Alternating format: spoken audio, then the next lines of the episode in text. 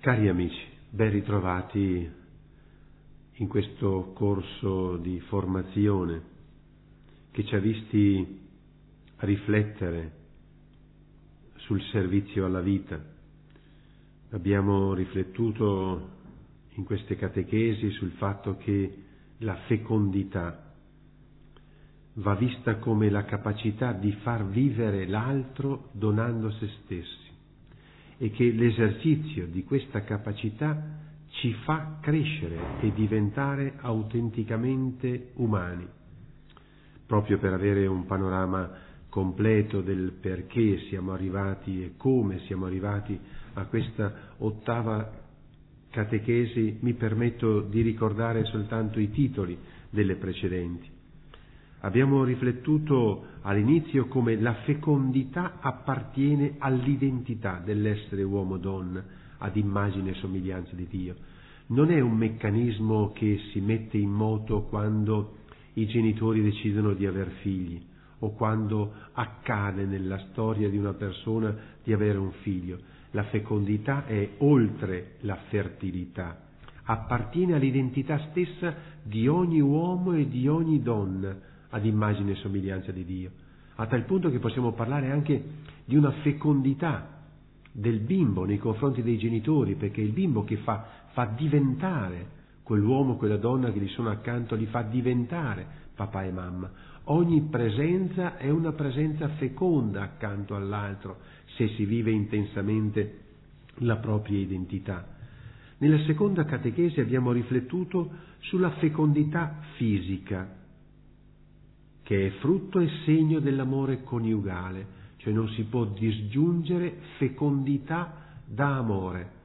Ogni fecondità, tutta la fecondità nel senso più ampio possibile, anche quella di chi non ha figli, ma in particolare o soprattutto abbiamo voluto evidenziare come la fecondità nella carne ha significato solo all'interno dell'amore coniugale. Nella terza catechesi abbiamo riflettuto sulla fecondità spirituale della coppia e della famiglia, una fecondità che appartiene ad ogni cristiano, che si evidenzia in modo particolare nella vita di coppia e di famiglia e appartiene in modo straordinario a tutti noi. Purtroppo è una fecondità della quale meno frequentemente si parla e della quale l'uomo e la donna ha più bisogno, ogni uomo e donna ha più bisogno. Noi non abbiamo bisogno solo di qualcuno che ci doni il corpo, ma di qualcuno che ci doni anche il senso del corpo. Non serve avere la vita se nessuno ci insegna il senso profondo della vita. E così siamo passati alla quarta catechesi, dove abbiamo voluto approfondire che paternità e maternità, questo, questa declinazione specifica, particolare della fecondità, paternità e maternità, può e deve essere presenza accanto ad ogni vita nascente, sofferente e morente. Paternità e maternità non è un dono spendibile solo il, per il figlio o i figli che ho. Paternità e maternità non è un dono solo per chi ha figli e per il tempo in cui si hanno i figli, ma è un dono che va oltre i propri figli, con i figli si inizia ad avere il senso, la percezione, la sensibilità di cosa significa essere padri e madri, ma poi è una ricchezza che ha bisogno di uscire di casa, è una ricchezza che può essere spesa accanto ad ogni vita, ad ogni vita nascente, sofferente o morente. Ma parlando di fecondità è inevitabile parlare di quella soggettività che conduce, che esprime la fecondità, che è il corpo. E allora abbiamo riflettuto sul senso del corpo. Il senso del corpo è vivere per il corpo o usare il corpo per vivere e per far vivere. Il corpo non è destinato a se stesso, è destinato a progetti più grandi. Quindi il corpo è per vivere e per far vivere. È rimpicciolimento del senso della vita il vivere per il corpo, mentre il corpo trova il suo senso nel fatto di vivere e far vivere. Nella sesta eh, catechesi abbiamo riflettuto sul fatto che paternità e maternità non sono vivibili in modo isolato e solitario. Certo, c'è un tempo nel quale paternità e maternità viene vissuto particolarmente con i propri figli nella propria casa, nella prima età dei figli, ma al di là di questo e anche per chi non ha figli, paternità e maternità è un dono che va vissuto in rete, in relazione, in comunicazione con gli altri. Padri e madri sono chiamati a costruire un tessuto educativo vitale nella Chiesa e nella società. Nella settima catechesi abbiamo riflettuto sul come servire la vita aiutare ogni vita aiuta ad umanizzare la Chiesa e la società. Molti di noi fanno esperienza in vari ambienti di una umanità impoverita, o perché si viene trattati male, o perché noi trattiamo male gli altri, o perché le circostanze ci mettono sotto gli occhi situazioni dove vediamo l'umanità depauperata, impoverita di ciò che ha di genuino e di bello Proprio perché constatiamo questi fatti siamo chiamati in modo speciale per la forza di paternità e maternità che è dentro ad ogni adulto ad adoperarsi perché venga umanizzata la Chiesa e la società. E in quella scheda abbiamo riflettuto sull'ampiezza e la ricchezza di questo dono, di questo servizio che si può apportare alla Chiesa e alla società proprio facendo crescere in umanità ogni situazione. E ci troviamo questa sera allora a riflettere sul rapporto tra fecondità e creato. Questa fecondità ampia, fisica, spirituale, collegata in rete, questa fecondità che si esprime nel corpo, quale relazione ha con il mondo creato? La nostra riflessione si è incentrata in queste schede sul fatto che abbiamo imparato una circolarità che scaturisce dalla Trinità. Cristo ci ha svelato che la fecondità è come circolare. Si cresce facendo crescere, facendo crescere si cresce se stessi, la propria identità. Questa circolarità feconda delle tre persone divine ci ha coinvolti, ci ha mostrato un modo nostro profondo di vivere. Ma questo Dio creatore che nella sua fecondità ha fatto l'uomo e la donna, dove ha collocato questa fecondità dell'uomo e della donna? Il Dio della fecondità, il Dio della circolarità feconda, Padre, Figlio e Spirito Santo, che ha fatto l'uomo a sua immagine e somiglianza, in quale cornice ha collocato la fecondità di questo uomo e di questa donna? Dio ha creato l'uomo e la donna e li ha collocati in un mondo fecondo. Il cielo e la terra infatti non sono sterili. L'universo, come testimoniano i primi due capitoli del libro della Genesi, è fatto in maniera perfettamente armoniosa un universo che in tutte le sue parti sembra costruito proprio per trasmettere vita, chiamato a dare vita. In un gioco di parole si potrebbe dire che Genesi mostra quanto l'armonia della prima coppia sia in armonia con tutto il creato, in armonia con l'armonia del creato, per cui c'è una continuità di fecondità, che parte dalla dimensione più inanimata del creato e sale fino al vertice del creato che è l'uomo-donna. La stessa descrizione poetica della Genesi dei quattro elementi fondamentali della creazione, cielo, terra, acqua e fuoco, è la cornice adatta alla fecondità degli animali e delle piante, ma soprattutto è giardino per l'uomo-donna collocati al centro di questa circolarità feconda. Dio crea l'uomo e la donna per porli nel giardino della creazione. Usiamo questa parola che troviamo nel libro della Genesi, nel giardino della creazione. Il creato è un giardino perché rimanda al creatore che custodisce in sé da sempre il giardino meraviglioso che è l'amore fecondo, là da dove è scaturito tutto l'universo e il vertice del mondo creato che è l'uomo-donna. Per questo motivo il Cantico dei Cantici celebra nel giardino l'amore di due amanti e Cristo risorto incontra la Maddalena nello stesso giardino che è in realtà il nuovo e definitivo giardino, la nuova terra e il nuovo cielo, dove la sposa umanità, creata da Dio, scesa dal cielo e vittoriosa sul male, potrà unirsi al suo sposo. Si legge così nell'Apocalisse, vidi poi un nuovo cielo e una nuova terra, perché il cielo e la terra di prima erano scomparsi e il mare non c'era più.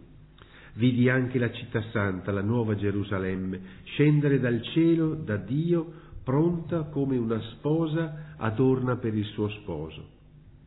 Dio ha predisposto il giardino della creazione dunque per la sua sposa umanità, affinché in esso potesse attendere l'arrivo dello sposo in grado di colmare la sua attesa e donarle un amore che non finisce, un amore che verrà gustato definitivamente in quel giardino ove non cadranno mai le tenebre della morte. È questo l'input più preciso che noi dobbiamo cogliere per mettere in risalto il rapporto tra fecondità e creato perché tutto il creato, questo che abbiamo chiamato giardino, è fatto perché? Perché Dio ha amato questa umanità sposa. L'ha amata perché potesse vivere intensamente nella casa più bella che potesse esistere questa umanità sposa e qui, vivendo il suo percorso umano, potesse poi ricongiungersi allo sposo che l'aveva voluta di fronte a sé, partecipe della sua capacità di capire, di amare e di vivere. L'umanità collocata in questo giardino perché godendo di quei frutti attendesse di entrare in quel giardino definitivo dove ogni limite è superato e la morte è definitivamente vinta. Anzi, ha fatto tutta una creazione quasi ad attendere questo ricongiungimento, questo significato definitivo. Lo dice San Paolo nella lettera ai Romani quando scrive la creazione stessa attende con impazienza la rivelazione dei figli di Dio e nutre la speranza di essere lei pure liberata dalla schiavitù della corruzione per entrare nella libertà della gloria dei figli di Dio. Paolo immagina che tutta la creazione unita all'uomo è lì che attende che accada questo sposalizio, che questa umanità si ricongiunga definitivamente e pienamente con Dio. Anzi, è proprio qui il senso di questa creazione, essere attaccati, essere un tutt'uno con quell'uomo che le dà significato, quell'umanità che le dà significato in attesa di questo ricongiungimento definitivo. Prosegue San Paolo, tutta la creazione geme e soffre fino ad oggi nelle doglie del parto, aspettando l'adozione a figli, aspettando cioè in Gesù di essere ricongiunta dentro quelle nozze eterne definitive che sono la Trinità, là dove la distinzione nell'amore è anche unità perfetta nell'amore. Si può comprendere allora perché è l'uomo-donna il vertice del creato. La coppia infatti è il nucleo più profondo del senso di tutte le cose. Certo che le cose hanno un senso in sé, l'acqua è fatta per bagnarsi o per dissetarsi, certo che le cose hanno un senso in sé, ma il nucleo più profondo, il senso dei sensi di tutte le cose è proprio la coppia La coppia è il senso di tutte le cose che sono nel mondo in quanto essa vive la propria capacità di dare vita l'un l'altro, sposo sposa, dare vita ai figli, dare vita alla comunità, lo vive la coppia di impronta del marchio Trinità. Nella realtà della coppia si celebra la più alta immagine e somiglianza della fecondità divina.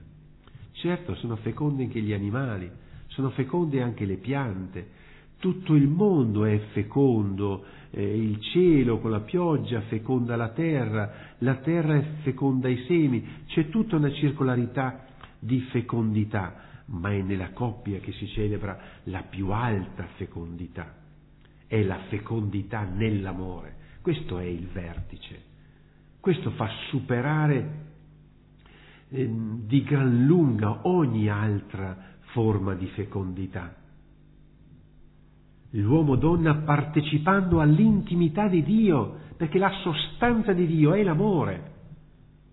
Quindi l'uomo contiene in sé quel particolare che lo distanzia, lo distacca da ogni forma creata e dà il significato dei significati a quella creazione. L'uomo-donna partecipando all'intimità di Dio è quindi l'immagine concretissima della sposa umanità che desidera di essere amata e di donarsi a colui che ama.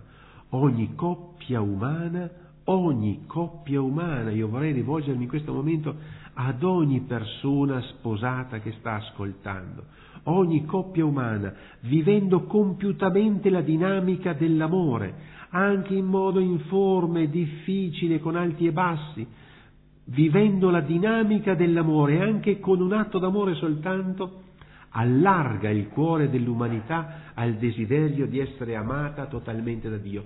Ogni coppia in un atto d'amore dice il senso dell'universo, creato per amore, tornato a far l'amore con Dio, destinato a tornare a vivere l'amore con Dio.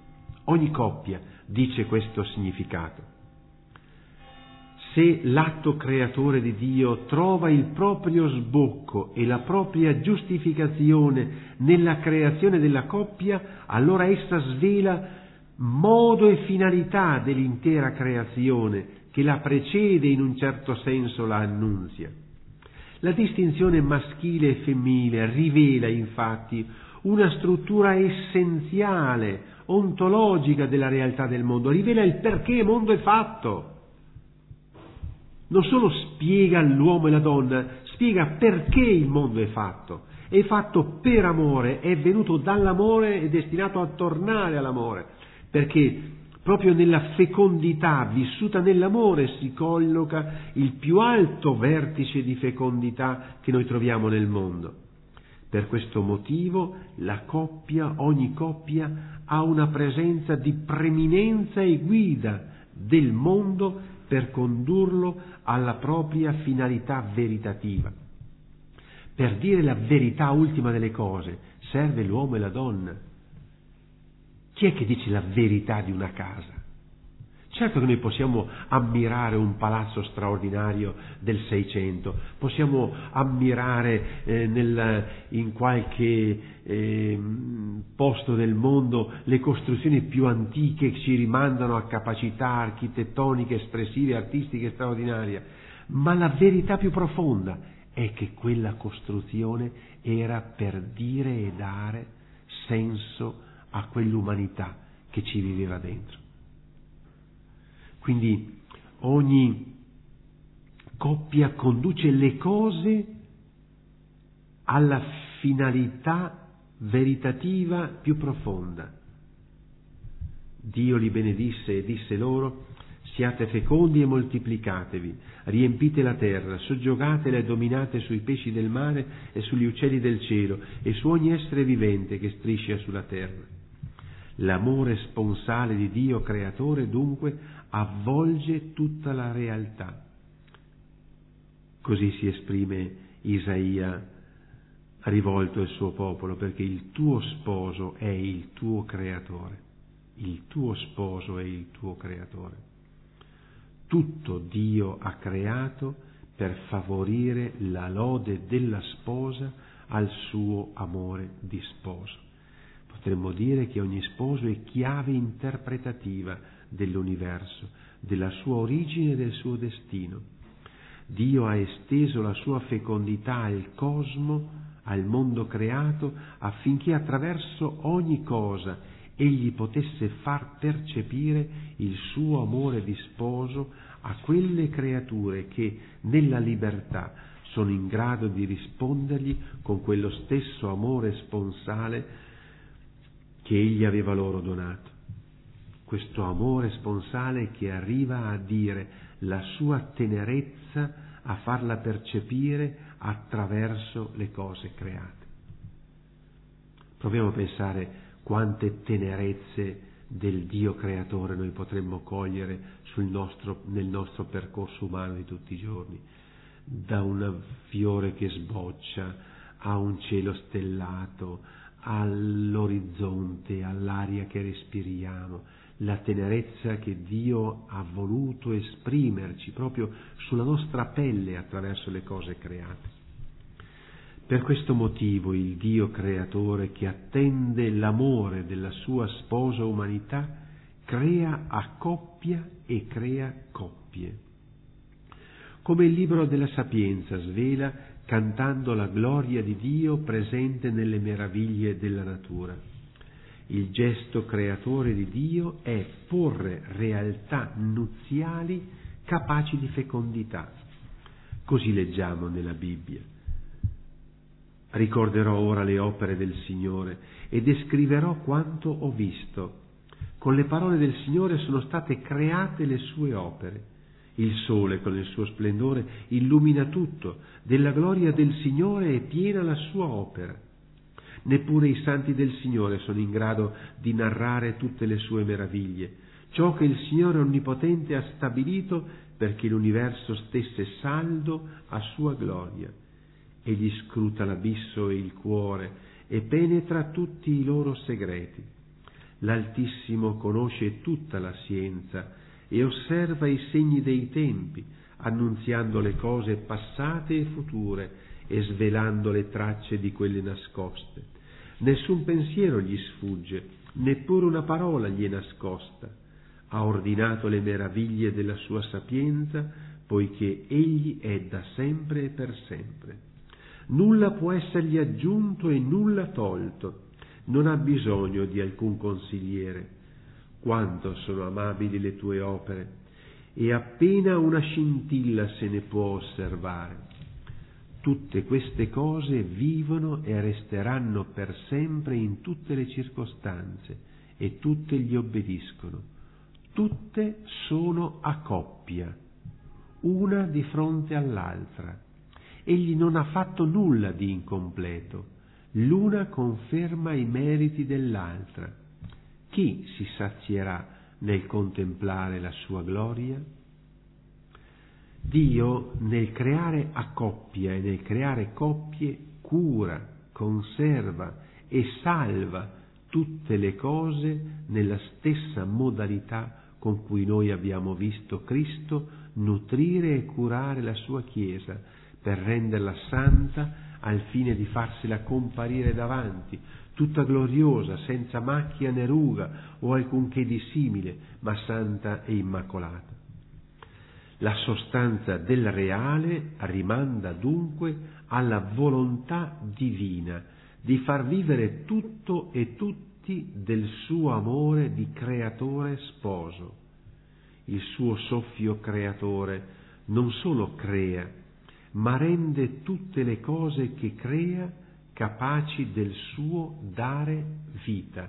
Non solo è fecondo, ma ha reso tutto fecondo. È lo Spirito Santo, datore della vita, infatti, che viene donato alla sposa di Cristo affinché essa possa fecondare tutta la realtà creata della stessa vita di Dio. È lo Spirito Santo che ci suggerisce che colui che ci ha inventato e progettato ha sempre desiderato chiamarci sua sposa. Sentite ancora come si esprime il profeta Isaia. Nessuno ti chiamerà più abbandonata, né la tua terra sarà più detta devastata, ma tu sarai chiamata mio compiacimento e la tua terra sposata, perché il Signore si compiacerà di te e la tua terra avrà uno sposo. Sì, come un giovane sposa una vergine, così ti sposerai il tuo architetto. Come gioisce lo sposo per la sposa, così il tuo Dio gioirà di te. E noi sappiamo che queste parole di sposalizio, d'amore, di relazione profonda tra Dio e l'umanità collocata nel giardino, queste parole d'amore non sono rimaste parole vuote, non sono rimaste poesia di amore, sono diventate storia d'amore, sono diventate fidanzamento, sono diventate alleanza, sono diventate nozze, e il senso di questa relazione profonda e intima tra Dio e l'umanità con il suo giardino, con, la, con il mondo creato, si può toccare nell'incarnazione. E quando andiamo a contemplare l'incarnazione, che noi vediamo come questo Dio infinito, pieno d'amore, che ha creato l'umanità, non disdegna, anzi desidera, vuole unirla a sé. E mediante Maria si realizza questa unità tra Dio, il Verbo di Dio, che al Padre dice sì, Padre, vengo, mi hai dato un corpo, ecco io vengo a compiere la tua volontà, e il sì di Maria, che rappresenta l'umanità collocata in quella creazione, che dice la volontà di un rappresentante dell'umanità, della prima donna dell'umanità, che dice un sì definitivo e totale al verbo di Dio. Sì, si faccia di me secondo la tua volontà. Nell'incarnazione viene già questo incontro. La tua terra avrà uno sposo, sì, questo sposo, ma il vertice più alto ancora al quale eh, il verbo di Dio incarnato è giunto a dire il suo amore, il vertice più alto è l'Eucarestia, dove il pane e il vino un frammento del creato, vengono trasfigurati per dire il nuovo amore, la nuova creazione, le nuove nozze e in quel pane, in quel vino si realizza quell'unità feconda e straordinaria tra il creato e l'umanità con il suo Dio, in quell'ostia consacrata vediamo in sintesi tutto il creato e in quell'ostia consacrata che si fa un tutt'uno con l'umanità, nella celebrazione eucaristica vediamo il Dio che viene a sposare l'umanità e ciò che Lui ha creato. Per cui ogni coppia di sposi allora dovrebbe essere consapevole che anche una povera relazione sponsale racchiude meraviglie su meraviglie in essa, in ogni coppia, quale sacramento, attualizzazione dell'incarnazione, del mistero grande dell'amore di Cristo per la Chiesa, Dio ha posto il senso di tutte le cose. Ogni coppia sta a dire chi e come siamo chiamati a sposare definitivamente il Signore Dio. Ogni coppia riceve così il fuoco d'amore di Dio per tutta la realtà creata. Di fronte alla promessa di Dio, ti farò mia sposa per sempre, ti farò mia sposa nella giustizia e nel diritto, nella benevolenza e nell'amore. Ti fidanzerò con me nella fedeltà e tu conoscerai il Signore. È il profeta Osea che sta parlando e avverrà in quel giorno oracolo del Signore. Io risponderò al cielo ed esso risponderà alla terra. La terra risponderà con il grano, il vino nuovo e l'olio e questi risponderanno a Israele. Ogni coppia può rispondere ti farò mio sposo per sempre e ogni coppia risponde come parte di un creato, di ciò che ha di ciò che, che tocca, donandole pienezza di senso. Pensate se una casa serve perché una coppia arrivi a sposare Dio, Pensate se un giardino, se la natura, se l'acqua, se i fiumi aiutano una coppia a sposare Dio. Ogni coppia può incarnare dunque la risposta di Dio all'aspettativa della creazione e può dar carne anche alla risposta della stessa creazione, a ciò che l'umanità aspetta da essa in conformità al disegno di Dio. La creazione ha bisogno, infatti, di sposi e non di amanti. L'amante è un mordi e fuggi, l'amante è colui che usa le cose e le persone, l'amante è quello che è sempre provvisorio, non continua. Il mondo, questo mondo creato da Dio come cornice della coppia dell'umanità, questo mondo non ha bisogno di amanti, ma ha bisogno di sposi, di sposi autentici, che ad immagine dello sposo, volendo coniugarsi allo sposo divino, prendano a cuore in modo stabile il rapporto con la creazione. Chi ama Dio non può non amare il mondo creato. Chi ama Dio non può non amare le cose che Lui ha creato, ma è chiamato ad amarlo come uomo, come donna, cioè a dare il senso nella propria vita di uomo e donna a quella creazione. È da qui allora che dobbiamo trarre degli spunti di, di comportamento e di riflessione. Il primo passo che tutti possiamo compiere davanti a queste verità profonde è quello dello stupirsi ed educare allo stupore. Siamo così abituati ad avere cose, a mescolare le cose che noi abbiamo prodotte con quelle che troviamo fatte nel mondo creato. Siamo così abituati che non siamo più capaci di stupirci, di meravigliarci, di godere di queste cose qua.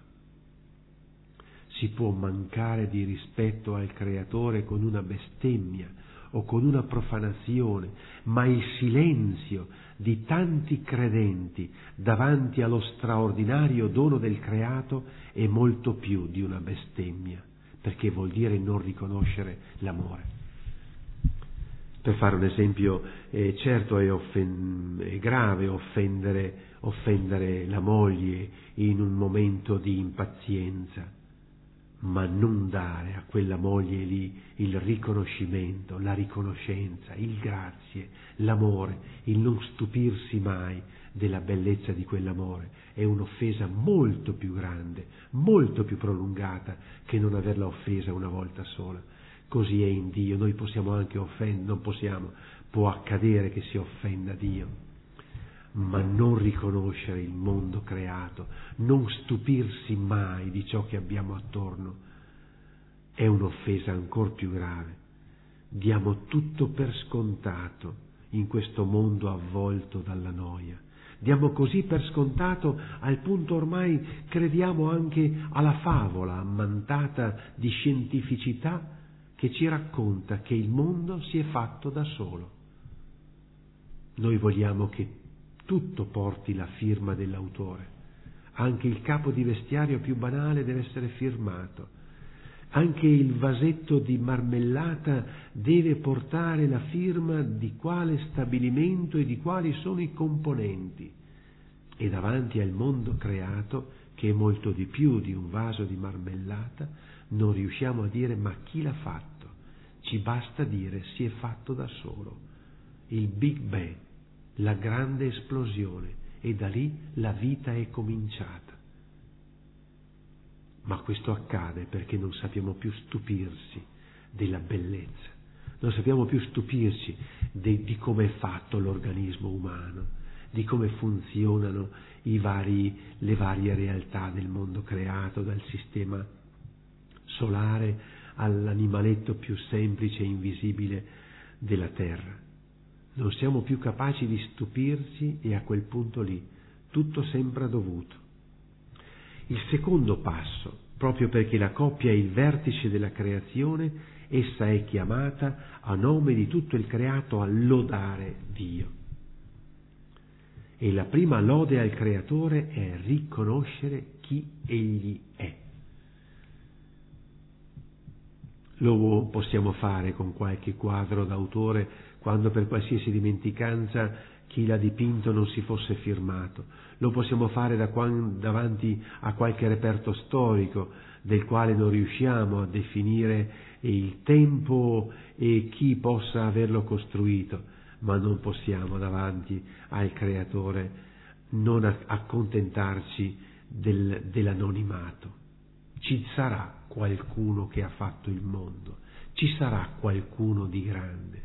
E come entrando in una casa pulita e profumata dicessimo ci sarà qualcuno che l'ha messo in ordine, ma non ci interessa dire buongiorno Signore. O davanti a una tavola imbandita delle cose più buone ci sarà qualcuno che l'ha preparato, ma non ci interessa chi l'ha preparato. E così talora anche davanti al mondo creato non ci interessa chi è, che volto ha, che mani ha, come si comporta, come ha fatto a creare questo cielo, questa terra, questo mondo, non ci interessa. E questo dice quanto siamo lontani dal cuore del Creatore. La prima lode è proprio riconoscere chi Egli è, nome e cognome, il suo comportamento e poi dire grazie, lodare, lodare e ringraziare. Lodare Dio per una coppia significa imparare a dare voce a tutte le cose che non hanno voce, a cantare il significato delle cose. Se l'uomo donna è collocato al centro del giardino è perché è chiamato a dare voce a questo giardino, che non avendo consapevolezza e libertà non lo può fare gli alberi più belli della foresta, le stelle più luminose del cielo, le cime innevate più maestose, non hanno la consapevolezza di essere create, non hanno la consapevolezza della firma del, dell'autore, non possono dire grazie. Una catena di montagne non può dire grazie per quanto bella sia. Una voliera di uccellini, per quanto canti, non può dire grazie. Io lì a contemplare L'uccellino che porta la pagliuzza o l'uccellino che canta sono chiamato a dire è stupendo, grazie. Gli sposi, di, le coppie di sposi sono i salmi di oggi che possono cantare e far cantare tutte le cose create per lodare Dio.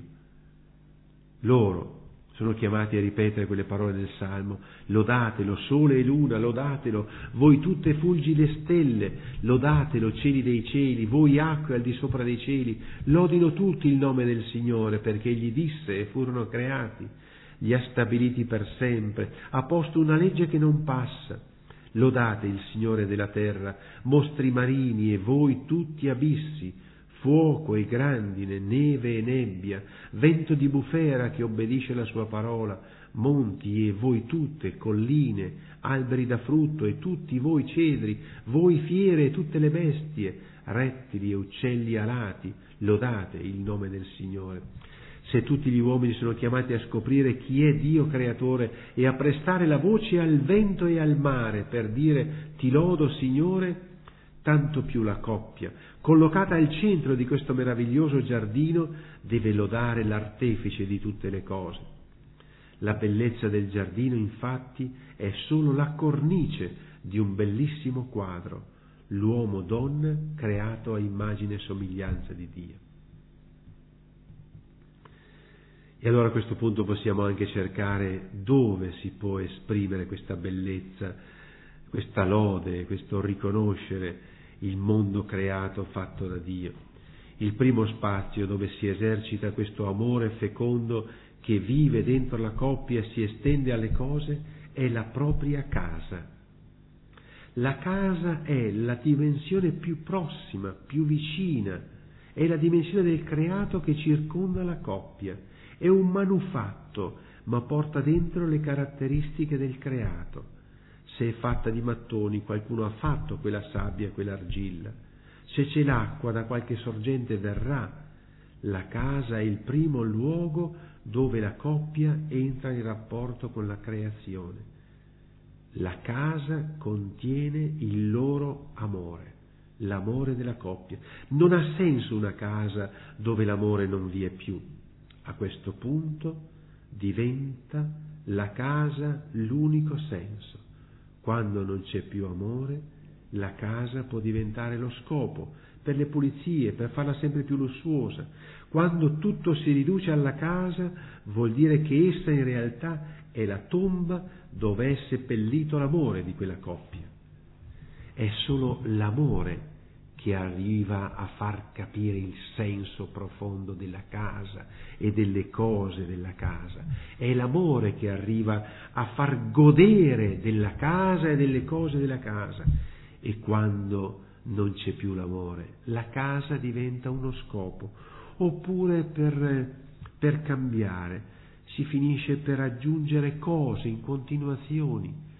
Certe case sono piene di cose, piene di cose, a centinaia, ma non c'è più l'amore che fa gust- sa farti gustare la bellezza del perché, quel quadro semplice che abbiamo scelto, ti ricordi, quando ci siamo innamorati in quel mercatino. Sono diventati centinaia i, sopra- i soprammobili, preziosi o no, ma non c'è più la gioia di scoprire che quel sopramobilino semplice, piccolo, poco prezioso, perché è fatto di materiale povero, ma l'abbiamo preso in quella circostanza quando noi due stavamo vivendo quel bellissimo momento di coppia. Quando non c'è più l'amore, si aggiungono cose a cose, si fanno raccolte di cose, ma non hanno più il senso profondo che può essere dato a loro solo dall'amore. Se l'amore della coppia vive veramente della fecondità di Dio, è in grado allora di costruire non solo la casa, ma anche la Chiesa e la società in quanto luoghi adatti ai figli di Dio. Chi sa vivere una casa per amore sa far casa fra tante case, sa costruire la società, sa costruire la Chiesa. Il secondo spazio dove si esercita la fecondità degli sposi e la lode al Signore della vita è il servizio alla vita e ad ogni vita, anche oltre i propri figli. Si può anche non avere figli, ma si è comunque chiamati in quanto sposi a diventare padri e madri e questo essere chiamati a servire e a far crescere la vita li obbliga a coltivare l'ambiente. Ecco l'altro collegamento perché ogni vita ha le necessità indispensabili di uno spazio e di un ambiente, chi ama la vita non può non amare l'ambiente. Chi ama veramente la vita non può non amare l'ambiente circostante ad ogni vita. Amare la vita vuol dire anche preoccuparsi dell'ambiente dove essa viene collocata.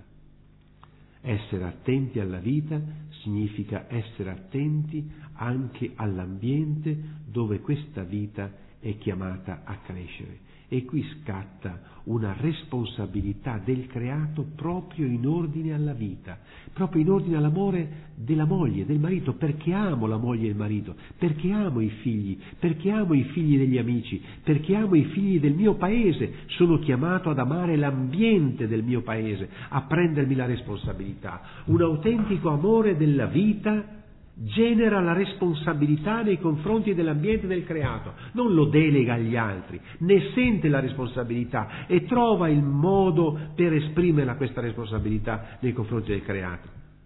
Mentre molto spesso finiamo per essere dei bambini che giocano nel giardino e distruggono tutto del giardino,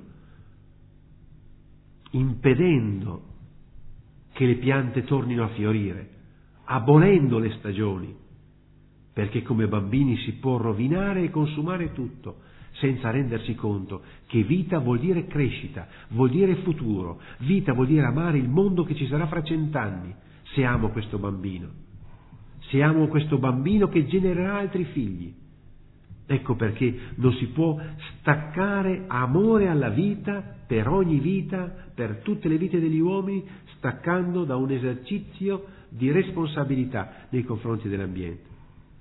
Nello stesso tempo, coltivare l'ambiente perché cresca la vita, ogni vita, significa anche imparare a collaborare con gli altri, perché questa responsabilità in ordine all'ambiente perché cresca la vita può essere esercitata solo insieme, perché l'ambiente ci oltrepassa, è fuori casa nostra, è oltre le case, è l'aria che respiriamo e questa responsabilità non è esercitabile da soli e non può essere delegata in toto soltanto agli enti pubblici. Va esercitata e gli enti pubblici vanno sollecitati e gli enti pubblici devono trovare la corrispondenza nei cittadini perché l'ambiente venga salvaguardato a favore della vita. È su queste coordinate che è possibile poi ampliare la comune collaborazione al servizio della vita fino ai drammatici problemi mondiali, all'ecologia mondiale, ma a quella dimensione di ecologia che è ancora più grave e importante, è il divario inaccettabile tra paesi ricchi che vivono nell'abbondanza e i paesi poveri, ma soprattutto è inaccettabile quando questo divario è in ordine alla vita stessa L'amore alla vita è amore a tutta la vita e alla vita di tutti. Il dar volto alla fecondità del creato non può non portare a sentire la responsabilità per chi oggi sta morendo di fame. Provate a pensare a livello mondiale, abbiamo trovato l'unità della comunicazione mondiale con i satelliti. Riusciamo a sentirci da qui all'altra capo del mondo, a sapere cosa sta accadendo in questo momento. Abbiamo trovato un sistema di collegamento fra le nazioni, l'ONU, non troviamo il modo di mettere al centro la persona, al punto che quel bambino che si trova in un villaggio africano, che è raggiunto da un'emittente radio televisiva, possa anche essere salvato dal suo morire di fame. Gli arriva la televisione, gli arrivano le onde radio, ma non gli arriva il pane. Questo è il dramma di un mondo che ha corso con la testa senza correre con il cuore arrivano le onde sonore, ma non arriva il pane per sfamare. Da qui devono prendere consistenza una riflessione più profonda del nostro rapporto con le cose, con il cibo. Da qui ehm, si deve andare verso il ripensamento dei bilanci familiari, pensando a bilanci di giustizia, cioè devo guardare nel mio spendere, nel mio rapporto con le cose, evitare lo spreco, le spese inutili per saper tener conto delle persone alle quali arrivano solo le musiche dell'Occidente senza che arrivi il pane. Anche qui, come per l'educazione dei figli quando escono di casa, non è più possibile un pensiero solitario. Se per vivere la responsabilità educativa fino in fondo è indispensabile collegarsi con altri, perché educare in solitudine significa rassegnarsi a non, fare, a non poter fare più nulla se non lamentarsi allo stesso modo, ciò va ribadito per la tutela dell'ambiente. Se io voglio lavoria, lavorare per l'ambiente, per conservare il creato, devo mettermi accanto ad altre persone. Solo così posso onorare quel mondo creato del quale mi stupisco, per il quale lodo il Signore, ma che sento di dover condividere con tutti i fratelli e sorelle che vivono con i piedi su questa terra e questa è la nostra preghiera conclusiva. Lode e gloria a te, Trinità Santissima, per tutte le creature che hai fatto. Lode e gloria a te perché creando ogni cosa vi hai messo il sigillo della tua bellezza e l'impronta della tua unità distinzione. Non esiste nulla di ciò che è creato che possa essere solitario in assoluto tutto richiama a comporre relazione e autonomia, ma creando l'uomo-donna hai voluto mostrare l'intimo di questo disegno, lo scopo della creazione che è l'amore. Lode a te, stupenda Trinità, perché hai nascosto nel cuore degli sposi la luce per capire le cose. Hai nascosto nel cuore degli sposi il segreto del mondo e la nostalgia dell'amore per te. Santissima Trinità, oceano d'amore, continua la tua creazione, perché ogni cuore di uomo e donna non si sazi mai solamente delle tue creature, ma con ciascuna di esse si protenda verso di te per le nozze eterne. Lode e gloria a te, Trinità feconda di vita ed amore, che nascosta nel giardino della creazione attendi i cuori innamorati d'infinito. Lode e gloria a te, Padre Santo, perché ci hai inventato capaci di scoprirti e di annunciarti con gioia a tutti, per andare incontro insieme allo Spirito allo sposo eterno. Amen.